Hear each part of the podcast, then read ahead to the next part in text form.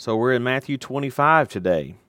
And in this chapter, Jesus is still in the sustained uh, teaching section that, be- that began in the last chapter, where he is still stressing again the suddenness that will characterize his second coming.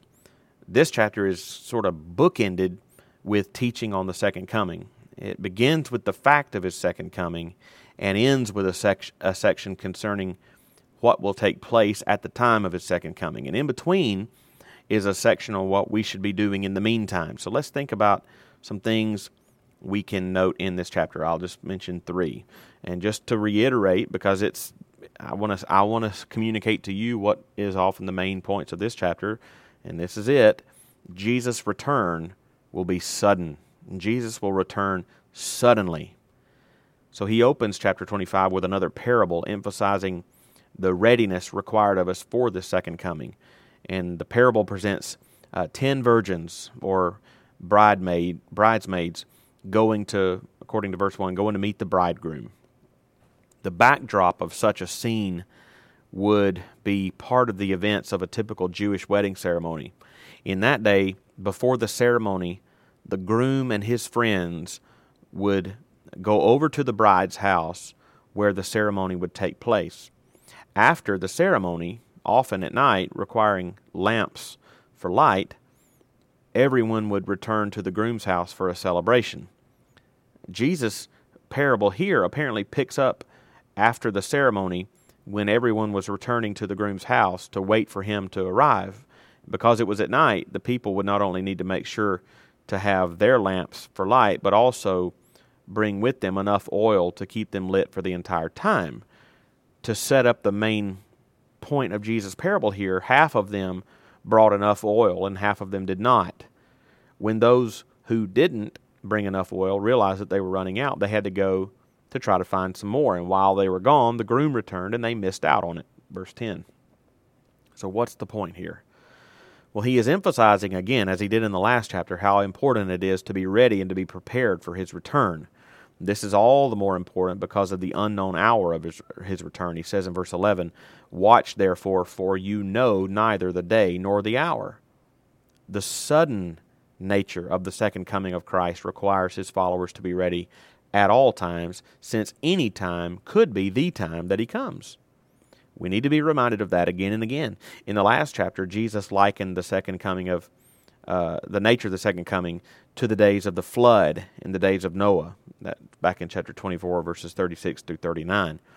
And there, in chapter 24, verse 38, he stressed that, quote, in those days before the flood, they were eating and drinking, marrying and giving in marriage. In other words, they were simply carrying on life normally as if nothing were about to happen. They were caught unaware. And Jesus says, don't be like that. He's telling us once again here in chapter 25 to be ready. Make sure we have made the proper preparations.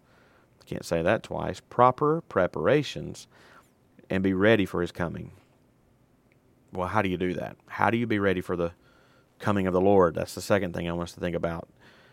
Because uh, that's what Jesus does. Having urged his disciples and his other hearers again to be ready when he comes again, he proceeds, beginning in verse 14, to tell another parable emphasizing how to be ready for his coming.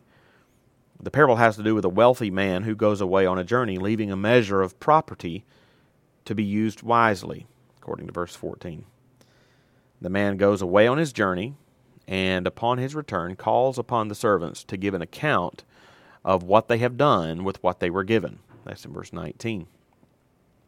Well, the first servant doubled the property entrusted to him, verse 20. The second did likewise, verse 22, but the third did nothing, according to verses 24 and 25. The first two were praised and rewarded for their faithfulness in 21 and 23, while the third was scolded and sent away for punishment.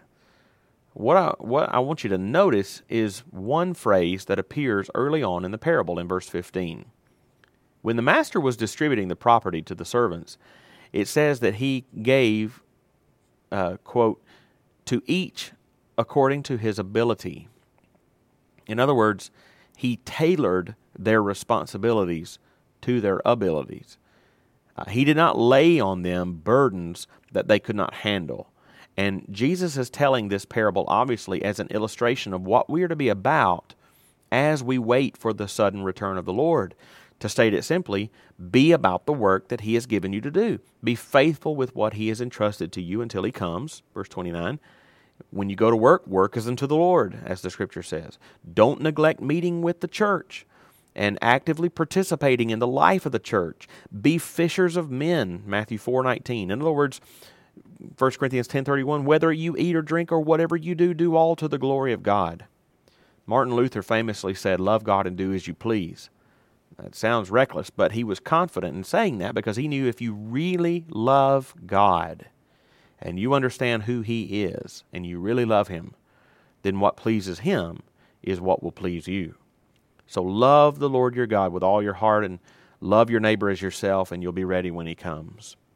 Finally, what will happen when He comes? That's the ending of the chapter.